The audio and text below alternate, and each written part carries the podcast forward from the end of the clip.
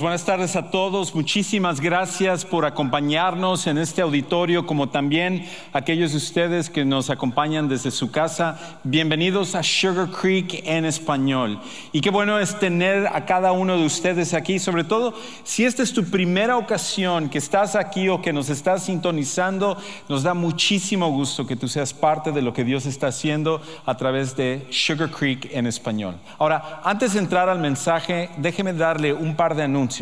Primero es de que en estas últimas semanas hemos estado ah, llenando una encuesta, hemos puesto una encuesta para que de hecho tú lo llenes, nos ayudes a entender un poquito acerca de la dirección que debemos de tomar como iglesia con respecto a las mascarillas. Y como sabemos aquí en el estado de Texas, el gobernador de Texas ya ha levantado eh, el uso de las mascarillas como un requisito, ahora es opcional. Entonces teníamos la pregunta, ¿cómo afecta eso nuestros servicios?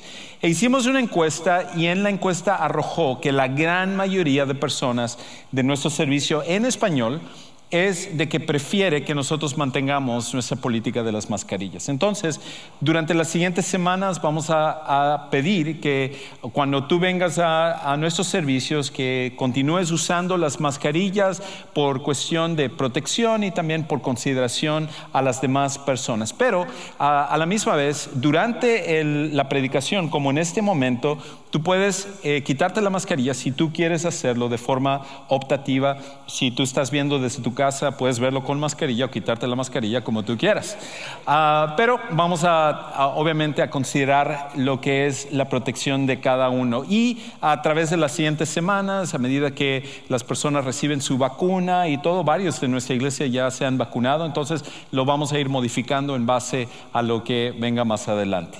El otro anuncio que tengo es de que todos están invitados, tanto los que están en línea como los que están en este auditorio, a acompañarnos a nuestro servicio de Viernes Santo este viernes a las 7 de la noche.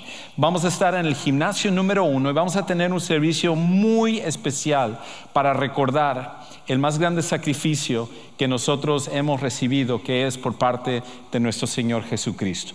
Y por eso hemos preparado un servicio muy, ah, muy especial para que tú y yo podamos recordar lo que Jesús hizo por nosotros. Y queremos también ah, motivarte a que tú traigas a alguien para acompañarnos en ese servicio. De hecho, déjame decirte, la semana pasada ah, hay una cosa que celebramos de una forma increíble y es que cuatro personas entre el campus, dos en el campus de Richard Rosenberg y dos en este campus de Sugarland en español, tuvimos cuatro personas que recibieron a Cristo en el servicio de la, de la semana anterior. Eso es lo que más celebramos. Nosotros queremos ver a la gente venir a los pies de Cristo, es lo que más celebramos nosotros. Y las cuatro personas fueron invitadas por personas de nuestra congregación. Lo cual, gracias a todos ustedes por estar invitando y constantemente trayendo personas, porque esa es una parte de ser, ah, de ser lo que Dios quiere que nosotros seamos en cuanto a su plan y propósito para las personas que están a nuestro alrededor. Y lo podemos hacer este viernes, como también el próximo domingo a las 12.35 tenemos un servicio especial de la Pascua para celebrar el acontecimiento más grande de la historia, que es que Jesucristo resucitó. Eso es algo que vale la pena resucitar, que celebrar, perdón. Hemos resucitado en Cristo, pero es lo que queremos celebrar la próxima semana. Por cierto, una cosa que se me olvidaba del Viernes Santo, va a ser la primera ocasión en la cual vamos a estar juntos, tanto los del campus de uh, Sugarland como los del campus de Richmond Rosenberg. Todos como una sola familia vamos a estar celebrando Viernes Santo aquí, Gimnasio 1, a las 7 de la noche. Pues hoy lo que vamos a ver es acerca de una dinámica que todos necesitamos tomar en cuenta si es que queremos ver una diferencia en cualquier relación de nuestra vida. Si yo te preguntara a ti, ¿Qué es lo que tú tuvieras que hacer para cambiar hasta la relación más difícil que tú tienes? ¿Qué pensarías que tendrías que hacer? Imagínate a la persona que más trabajo te cuesta llevarte. A lo mejor es tu cónyuge, a lo mejor es alguno de tus hijos, a lo mejor son tus papás, A lo mejor es un compañero en el trabajo, un jefe en el trabajo. Anoche hablaba con una persona que me comentaba acerca de las dificultades que está teniendo con su jefe en su trabajo, que tal, como, tal parece como que lo está tratando de cazar y buscar una excusa para despedirlo del trabajo. ¿Qué haces con las personas que son así de difíciles? ¿Hay alguna manera de cambiar esa dinámica relacional? Y la respuesta es sí. A pesar del tipo de persona con la cual nosotros nos encontremos en nuestra vida, que nos toca llevarnos, hay una cosa que tú y yo podemos hacer para automáticamente cambiar esa relación.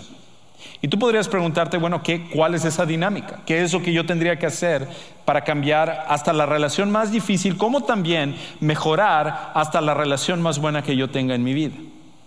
Y uno podría pensar, bueno, quizás es la mejor comunicación, a lo mejor necesito esforzarme en amar más, alguna, alguna cosa por el estilo, tengo que aprender a resolver conflictos. Aunque todas esas cosas son buenas, ninguna sirve como esta que vamos a estudiar el día de hoy, que vamos a ver el día de hoy, que tiene el potencial de cambiar cualquier relación que tú y yo tengamos en nuestra vida, hasta la relación más difícil.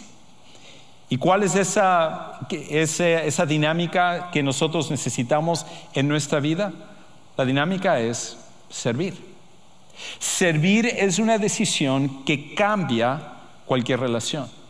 Servir es una decisión que cambia cualquier relación. En el momento en el cual tú y yo decidimos servir a una persona, inclusive la persona más difícil que tenemos en nuestra vida, automáticamente vamos a cambiar la dinámica de esa relación. Y tú dirás, uy, Juan Carlos, no, no servir, por favor.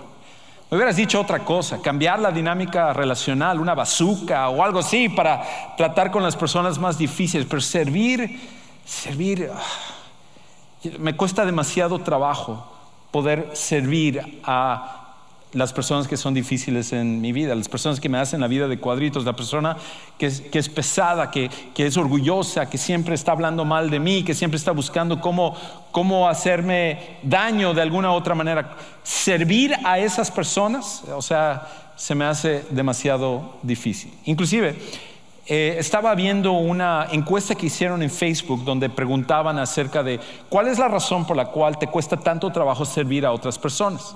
Y a lo mejor tú te encuentras en alguno de estos grupos. Las cuatro principales fueron estas. Primero, de que servir a otras personas es inconveniente, es inconveniente. De que tú y yo estamos haciendo algo, estamos en un proyecto, estamos ocupados con otra cosa, estamos teniendo tiempo con nuestra familia, estamos ya en, otra cuestión y de repente alguien nos llama para servir, para ir a ayudar en alguna cosa. Eso decís, ah, no, hombre, es el peor momento.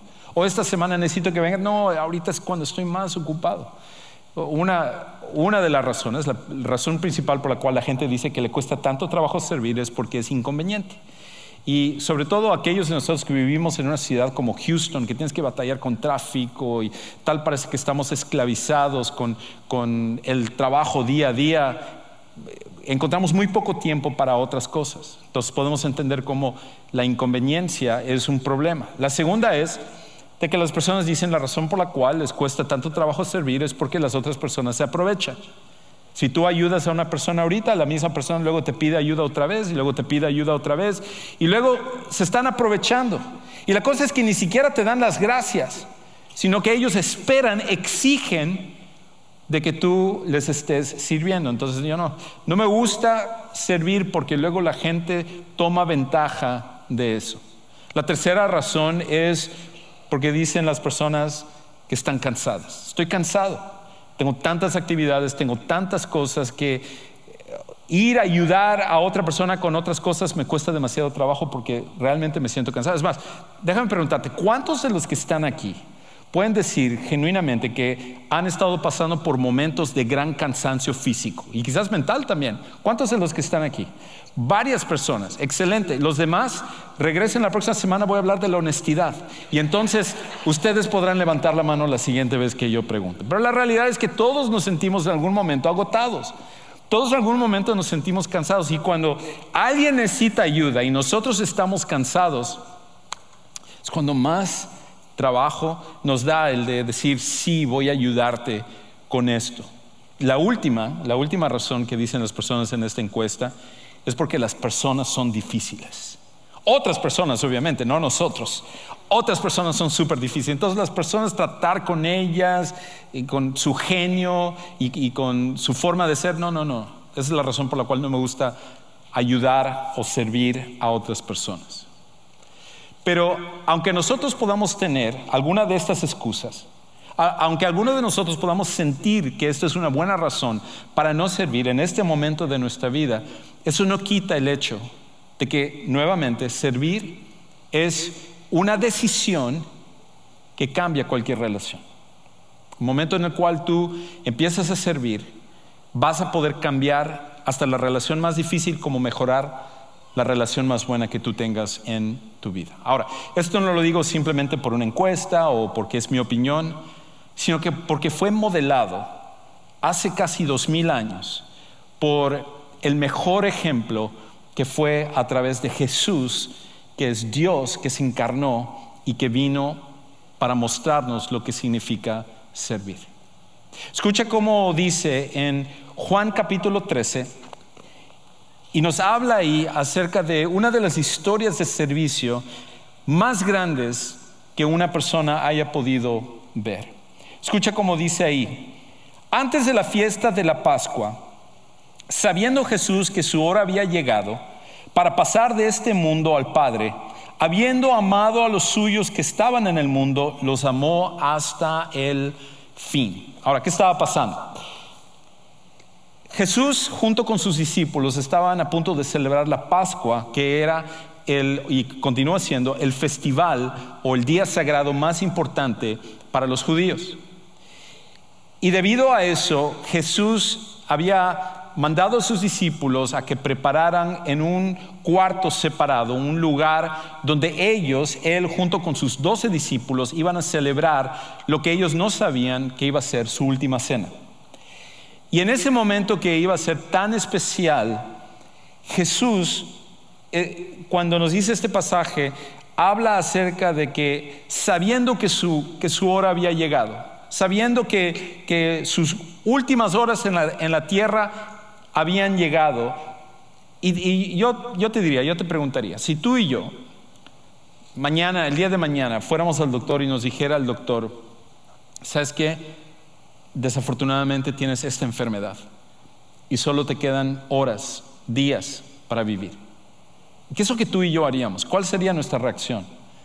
Probablemente estaríamos hablando a todos esos seres queridos, a decirles cómo les amamos y todo lo que no hicimos en la vida. Trataríamos de pasar la mayor parte del tiempo con, con aquellos que más amamos. Pero Jesús, Jesús lo que hizo fue servir a los suyos.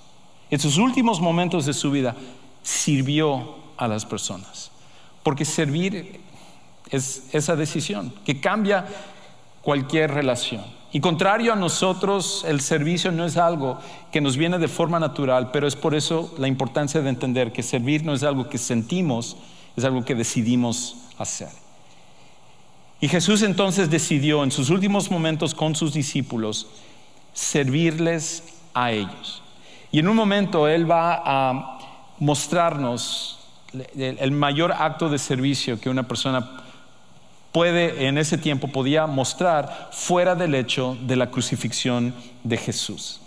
Ahora, el problema es de que quizás tú y yo decimos, ok, Juan Carlos, yo estoy de acuerdo, servir es importante, necesito servir para cambiar esta relación que yo tengo en mi vida, pero Ahorita yo estoy pasando por muchas cosas, estoy pasando por depresión, estoy pasando por, por dificultades, tengo muchos problemas. A lo mejor hay una cuestión de, económica, hay otras cosas que están pasando y me siento así súper mal, no sé cómo enfrentar estas cosas. Quiero servir, pero ahorita no es el momento para hacerlo. Estoy pasando por momentos muy duros. Y debido a eso, cuando, cuando sea un poco más adelante, cuando yo esté más preparado, cuando me sienta mejor, entonces ahí sí voy a empezar a servir, me voy a comprometer, le voy a decir a Dios, Dios, ok, ahora estoy listo para servir. Pero, pero en estos momentos tan difíciles, tan duros que yo estoy pasando, realmente lo que menos yo puedo hacer es servir. Pero, pero aquí es donde viene esta dinámica que Ejemplificar. Que en los en los momentos más duros es cuando necesitamos servir. En los momentos más duros sirve a otros. Es cuando tú y yo tenemos que servir. En los momentos más duros sirve a otros. Escucha lo que sucedió con Jesús. Jesús está a unas horas de morir y él lo que decide hacer es servir. Ahora, aquí es donde viene aún una cosa más difícil. Porque escucha cómo continúa diciendo en el versículo 2. Y durante la cena, como ya el diablo había puesto en el corazón de Judas Iscariote, hijo de Simón, el que lo entregara. Y hagamos una pausa ahí en ese versículo. Eso es lo que está pasando. Jesús está con sus doce discípulos y él está a punto de mostrar un acto de servicio increíble lavándoles los pies. Ahora, si yo estuviera en el lugar de Jesús y yo ya sé que Judas me va a traicionar, eh, Judas es una persona te va a clavar el puñal en la espalda, si yo estuviera en ese lugar yo diría, ok muchachos, vamos a cenar, les voy a mostrar una cosa ahorita, pero antes de eso, Judas, anda a comprar unas tortillas porque todavía nos falta un poco más. Y mientras él está fuera, entonces muestro lo que es servir a los demás discípulos, menos a este traidor. Eso es lo que tú y yo muchas veces luchamos. Porque cuando las personas son duras, cuando las personas son difíciles, nos cuesta demasiado trabajo servir a una persona que nos ha hecho la vida tan difícil. Pero aquí está Jesús con la persona que le va a traicionar. ¿Y qué es lo que hace Jesús? Jesús le lava los pies. Jesús lava los pies de un hombre que él sabía que en cuestión de horas iba a ser el medio por el cual él al final también iba a morir.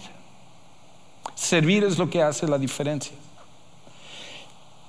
Y si tú y yo usamos la excusa de decir, no puedo servir a esta, persona porque, eh, o sea, me cae demasiado mal, me ha hecho demasiado daño, lo que estamos al final diciendo es que somos mejores que Jesús en ese aspecto. Y Jesús ejemplificó lo que tú y yo necesitamos. Me, recuerda a otra historia, de hecho. Me recuerda a una historia que, cuenta un pastor que vivió hace mucho tiempo de la China que se llamaba Watchman Nee. Y él conocía a, un hombre que, era, eh, que tenía un campo donde cultivaba arroz, tenía, tenía un arrocero.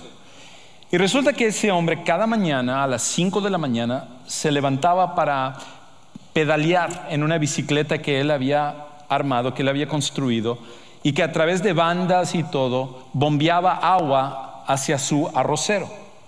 Y como por dos horas él tenía que, que estar en esa bicicleta pedaleando para poder cubrir todo su campo y de esa manera poder cultivar su arroz. Pero al lado de él él tenía un vecino y ese vecino también tenía un arrocero. Solo que ese vecino, contrario a este hombre, no era un, seguidor de Jesús. Él, en cambio, era un comunista de hueso colorado y odiaba el cristianismo y odiaba todo lo que tuviera que ver con los cristianos. Y él entonces había visto que había una parte del canal que había hecho este seguidor de Jesús que cuando él quitaba las tablas, entonces el agua que él había bombeado por dos horas, él simplemente podía hacer que fluyera a su arrocero sin que él tuviera que hacer nada. Y se le ocurrió empezar a hacer eso. Todos los días él, después de que este seguidor de Jesús había estado pedaleando por un par de horas, quitaba la tabla y todo el agua iba hacia su campo. Y este hombre igual que nosotros, empezó a molestar y a frustrar y decir, Señor, ¿por qué permites eso? Mira lo que Él está haciendo, es tan injusto. Y, yo estoy tratando simplemente de mantener a mi familia. Mi familia se va a morir de hambre si yo no puedo cultivar el arroz. Así que tú dime qué es lo que, lo que quieres que yo haga. Quita a este hombre, castiga a este hombre, haz algo en esta situación. Y él cuenta que Dios puso algo en su corazón y le dijo esto. La manera como lo vas a resolver es sírvele. Sírvele. Y él dijo, sírvele, ¿cómo? Pero mira lo que él está haciendo, no es. Sírvele. Entonces eso lo llevó a tener que tomar una decisión. Y en vez de levantarse a las 5 de la mañana, él decidió empezar a levantarse a las 3 de la mañana. Y por dos horas, las primeras dos horas, bombear agua hacia el campo de su vecino comunista y entonces después de que él había terminado de regar todo ese campo, ponía la tabla y entonces de 5 a 7 bombear su campo para que él tuviera agua. Y empezó a hacerlo el primer día, segundo día, y empezaron a pasar varios días y semanas.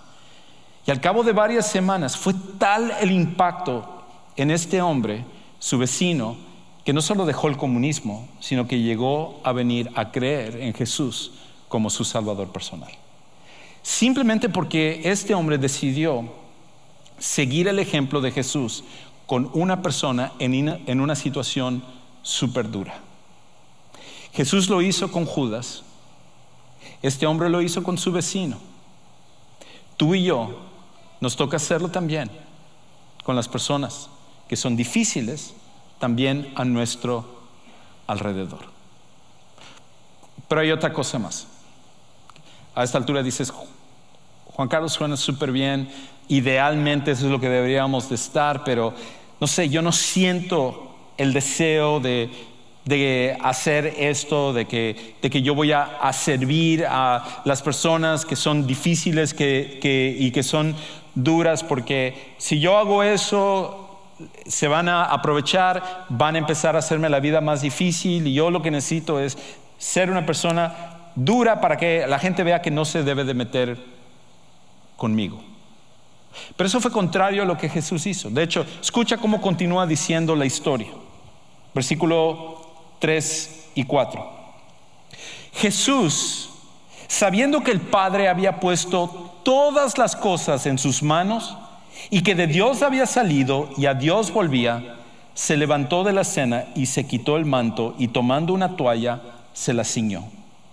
Luego echó agua en una vasija y comenzó a lavar los pies de los discípulos y a secárselos con la toalla que tenía Ahora, yo sé, esta historia la hemos escuchado varias veces y quizás por eso tristemente pierde su impacto sobre nuestras vidas, pero es algo increíble lo que Jesús está haciendo. Y me encanta cómo comienza Juan hablando en este versículo 3, porque él, nuevamente él dice esto, que Jesús sabía que el Padre había puesto todas las cosas en sus manos. La razón por la cual él podía servir a Judas, un hombre que, que lo estaba a punto de traicionarlo, es porque al final todo estaba en las manos de Dios. Y lo mismo pasa con nosotros. Servimos porque confiamos que Dios tiene todo en sus manos. Servimos porque confiamos que Dios tiene todo en sus manos. Pero Juan Carlos, si yo empiezo a servir, se van a... Dios tiene todo en sus manos. Pero este vecino que... Dios tiene todo en sus manos. Pero en mi matrimonio yo ya me quiero divorciar porque ya no aguanto. Dios tiene todo en sus manos. Sirve a esa persona. Sirve a la persona que está al lado de ti. Porque cuando sirves, cambias la dinámica relacional. Jesús mismo lo demostró. Dice Jesús lo demostró. ¿Quiénes somos nosotros entonces? para no seguir ese mismo ejemplo. Ahora, esto es una costumbre que para nosotros es foránea. Nosotros no entendemos esto porque esto de lavar los pies no es algo que nosotros hacemos. Pero era la costumbre de los judíos de que cuando alguien llegaba a una casa, se le ofrecía lavar los pies, porque a diferencia de, de donde nosotros vivimos, sobre todo en una ciudad, los caminos y las calles eran de tierra y había suciedad, había estiércol, había basura, había todo tipo de cosas. Y las personas obviamente cuando caminaban, sus pies era lo, que más se ensuciaban. Entonces cuando llegaban a una casa, era la costumbre de ofrecer, que el anfitrión de la casa ofreciera que se le lavara los pies como una cuestión de hacerle sentir bienvenido, pero también una cuestión de higiene personal. Entonces, nunca el anfitrión se, atrevería a lavar los pies de alguien. Él tenía a alguien que lo hacía. Normalmente era un criado, la persona considerada más baja en, la casa. A veces eran los hijos, a veces era la esposa la que el, marido la forzaba a hacer esto. Era una posición en la cual en ese tiempo se consideraba degradante. Y entonces la persona tenía que ir y lavar los pies de aquel que venía a la, casa.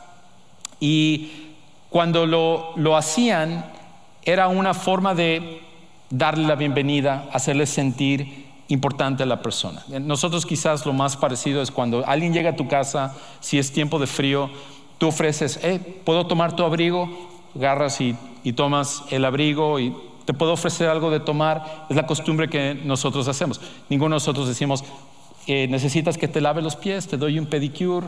Nosotros no, no hacemos eso. Y de hecho, hasta que te laven los pies es un poco extraño. Yo me acuerdo hace unos años, fui a un retiro de, hombres y yo no sabía, llegamos a, a, la capilla y ese día nos iban a lavar los pies. Y yo estaba, wow, o sea, se siente, oh, no, como que estaba pensando, oh, me hubiera lavado más los pies antes de venir yo hubiera usado otro tipo de calcetines, creo que no me corté las uñas. O sea, es, y te están ahí agarrando los pies y, masajeando los pies. Tú estás, oh, se siente, no solo se siente raro para nosotros que, que te laven los pies, imagínate lavar los pies de otra persona.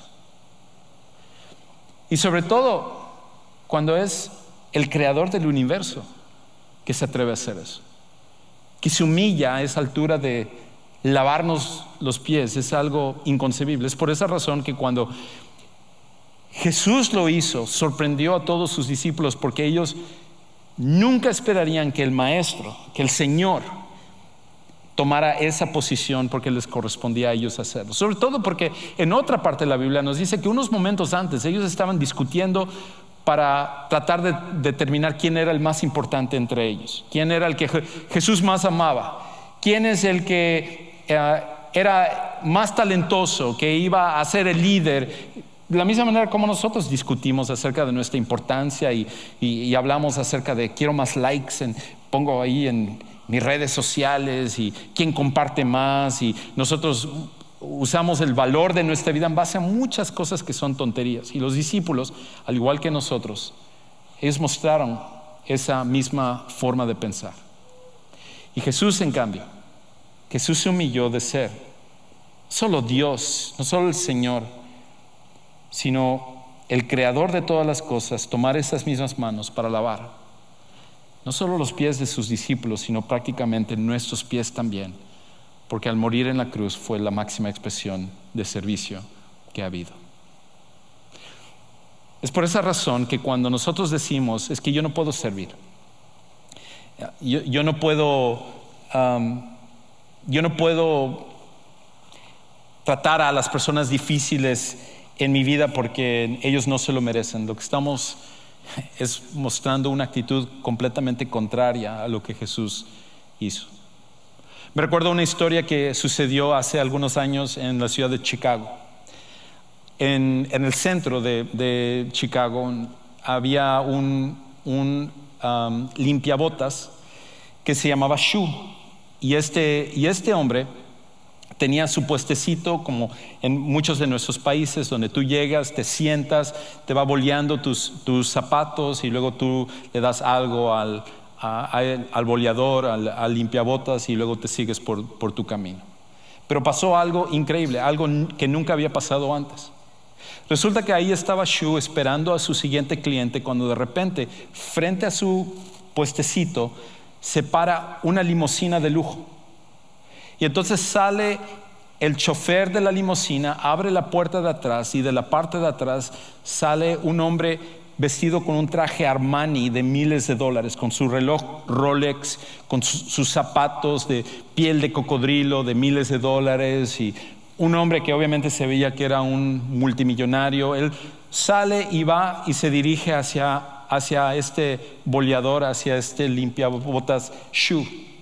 Y entonces Shu se, se preparó para que se sentara este hombre, pero hizo algo completamente diferente. En vez de que él se sentara, tomó a Shu e hizo que Shu se sentara en el lugar para que se bolearan los zapatos. Agarró un trapo y entonces este ejecutivo empezó a bolear los zapatos de este limpiabotas. Y después de que terminó de limpiarle sus zapatos, sacó un billete de 100 dólares, se lo dio como pago, se subió a su limusina y se fue. Nadie tiene una explicación de por qué hizo eso ese hombre. Y tú podrías decir, Juan Carlos, eso parece inventado, esa es una historia demasiado increíble para creer. No, no, no. Lo que es increíble de creer es que el Dios poderoso de los cielos hizo eso por ti e hizo eso por mí. Que el creador del universo se hubiera humillado a servirnos a nosotros es lo que va más allá de nuestra concepción. Y si es así, entonces a donde al principio que nosotros necesitamos llegar es esto, de que nosotros, eh, porque Jesús nos sirvió, nosotros servimos. Porque Jesús nos sirvió, nosotros servimos. Escucha cómo Jesús lo dice. Versículo 12. Entonces cuando acabó de lavarles los pies, tomó su manto y sentándose a la mesa otra vez les dijo, ¿saben lo que les he hecho? Ustedes me llaman maestro y señor y tienen razón, porque lo soy. Pues si yo, el señor y el maestro, les lavé los pies, ustedes también deben lavarse los pies unos a otros porque, lo, porque les he dado ejemplo para que como yo les he hecho, también ustedes lo hagan. Si Jesús lavó nuestros pies, ¿quiénes somos nosotros para no lavar los pies de las personas que están a nuestro alrededor? Si Jesús nos sirvió a nosotros, ¿quiénes somos nosotros para no servir a las personas que están a nuestro alrededor? Lo cual nos lleva a la última pregunta. ¿Cómo servimos entonces? Tú dices, ok, Juan Carlos, sé que tengo que servir, pero ¿cómo lo hago? ¿Dónde comienzo? Porque las... Yo estoy en una situación con una persona muy difícil, estoy casado con una persona que me cuesta trabajo, tengo papás que son tan duros, tengo compañeros en la escuela que no aguantan, tengo un maestro en la escuela, tengo un, un jefe, un compañero, cualquiera que sea la situación, aquí hay tres cosas que tú y yo podemos empezar a hacer para servir. La primera es esta. Basa tu servicio en el amor de Cristo. Basa tu servicio en el amor de Cristo. Cuando tú sirvas, no lo hagas porque tienes ganas de hacerlo, porque otros te están viendo, porque la persona te va a felicitar, porque la persona va a cambiar. No, no, no, no. Porque es posible que ninguna de esas cosas pase. Pero cuando tú y yo basamos nuestro servicio en el amor de Cristo, entonces siempre lo vamos a poder hacer, independientemente de lo duro o lo difícil que sea. Lo segundo es esto, busca oportunidades para servir. Sí, de sencillo, busca oportunidades para servir. A, tu alrededor hay un montón de oportunidades para que tú y yo podamos servir a otras personas. Es simplemente cuestión de abrir nuestros ojos y decirle a Dios, Señor, muéstrame, ¿dónde puedo yo servir? Algunas cosas son pequeñas, algunas cosas son grandes, pero busca oportunidades para servir. Sé intencional en querer servir a las personas que están a tu alrededor. Y lo tercero y lo último es esto. No hagas diferencia a quien sirves. No hagas diferencia a quien sirves. No sirvas a las personas que te convienen porque por su posición, por su estatus económico, por su amistad contigo, tú recibes un beneficio. Todos nosotros podemos hacer eso y eso no tiene nada de, grande. Pero cuando tú y yo servimos tanto a las personas de renombre como a las personas que no tienen nombre, nosotros hacemos lo mismo que Jesús. No hacemos diferencia entre las personas. No sirvamos a las personas ni por obligación, pero tampoco por interés. La idea es servir a todo el que necesita ayuda que está a nuestro alrededor. Jesús no hizo diferencia entre Mateo, entre, entre Juan, entre Pedro y entre Judas Iscariote. Sirvió a todos ellos sin hacer diferencia. Y tú y yo debemos de hacer lo mismo. Me acuerdo hace años en la iglesia donde conocí a mi esposa, había una, pareja de ancianos que al esposo de repente lo detectaron que él tenía un cáncer y un cáncer súper agresivo. De hecho, una de las primeras cosas que sucedió es que cuando ya se lo detectaron, le empezó a afectar su columna vertebral y se quedó sin la posibilidad de poder caminar ni moverse. Y este había sido un hombre grande, alto, fuerte, y su esposa, en cambio, es, era, eh, bueno, ella todavía está viva, pero ella ah, es más bien bajita y, no podía manejarlo a él. Y entonces ella pidió ayuda para que alguien pudiera ir a ayudar a bañar a su esposo, pero había otro problema. Su esposo era, era muy gruñón, tenía un carácter muy difícil. Y ellos habían dicho, de hecho, tenido muchos problemas en su matrimonio por, por su carácter y su forma de ser. Entonces, ir y tratar con él era una cuestión que muy pocas personas querían hacer. Sin embargo, había un, grupo de, jóvenes, más que nada tres jóvenes en nuestra iglesia que ellos se comprometieron a hacerlo. Una era mi esposa, y era antes de que ella fuera mi novia y yo le echara a perder. En ese tiempo era muy, muy servicial. y entonces, ella junto con otros, otros dos chicos de nuestra iglesia, uh, empezaron a ir y a, tomar una rotación, turnarse en ir a ayudar, a bañar a este hombre, a darle vuelta, a atenderle, a vestirle. Y sobre todo había uno de ellos que era el que más iba, que se llamaba Rogelio. Y este chico Rogelio, me acuerdo por su actitud, siempre una sonrisa, siempre una actitud súper positiva. Y, y cuando él iba a atender a este hombre, el, hombre se quejaba y le decía, es que me estás agarrando mal y mira cómo lo estás haciendo, eres bruto. Y le trataba de toda manera. Y Rogelio estaba sirviendo con una sonrisa, nunca replicándole, nunca molestándose, sino simplemente sirviéndole. Y esto no sucedió por un día, dos días, una semana, dos semanas. Sucedió por dos meses. Que cada vez que él iba a atenderlo, lo maltrataba, le insultaba, le decía toda clase de cosas. Pero después de servirle por dos meses con una actitud increíble, finalmente, como que algo quebró el corazón de este hombre y cambió su actitud. De hecho, amaba a Rogelio, amaba a todos estos chicos, incluyendo a, a mi esposa, pero sobre todo Rogelio se había convertido como en un gran amigo de él. Él vivió ocho meses. Los siguientes seis meses, Rogelio continuaba yendo y sirviendo a este hombre de esa manera. Y cambió su actitud simplemente porque alguien estuvo dispuesto a servir como Jesús sirvió. ¿Qué sucedería si tú y yo hacemos eso? ¿Cómo sería esa relación tan dura que tienes si tú y yo nos comprometiéramos a servir como Jesús sirve? Cambiarían todas las cosas como Jesús cambió nuestras vidas también. Quizás para ti eso significa el día de hoy poner tu fe en Jesús como tu Salvador personal. La realidad es que no podemos servir hasta que Jesús no nos perdona de nuestros pecados, nos limpia por dentro, nos renueva y nos hace el hijo, nos hace un hijo o una hija de Dios, una relación diferente con el Padre. No es suficiente la religión, no es suficiente moralidad, el buen deseo, las buenas intenciones, eso no cambia una vida. Solo Jesús puede cambiar nuestras vidas. Y por eso en unos momentos, saliendo por esas puertas de atrás hacia tu izquierda, tenemos un lugar que llamamos el centro de los siguientes pasos. Ahí van a haber personas que van a orar contigo, ayudarte a tomar la decisión de conocer a Jesús, para que tú puedas experimentar el cambio que solamente Él nos puede traer. Padre, gracias por Jesús, por su sacrificio, por lo que Él hizo, de inclusive servirnos no solo a los discípulos, sino a nosotros, a través de su vida, su muerte y su resurrección. Ayúdanos a servir de esa misma manera y entender que cuando servimos tú lo usas para cambiar cualquier relación, porque tú lo hiciste así con nosotros. Te amamos y te damos gracias por esto y oramos en el nombre de Jesús.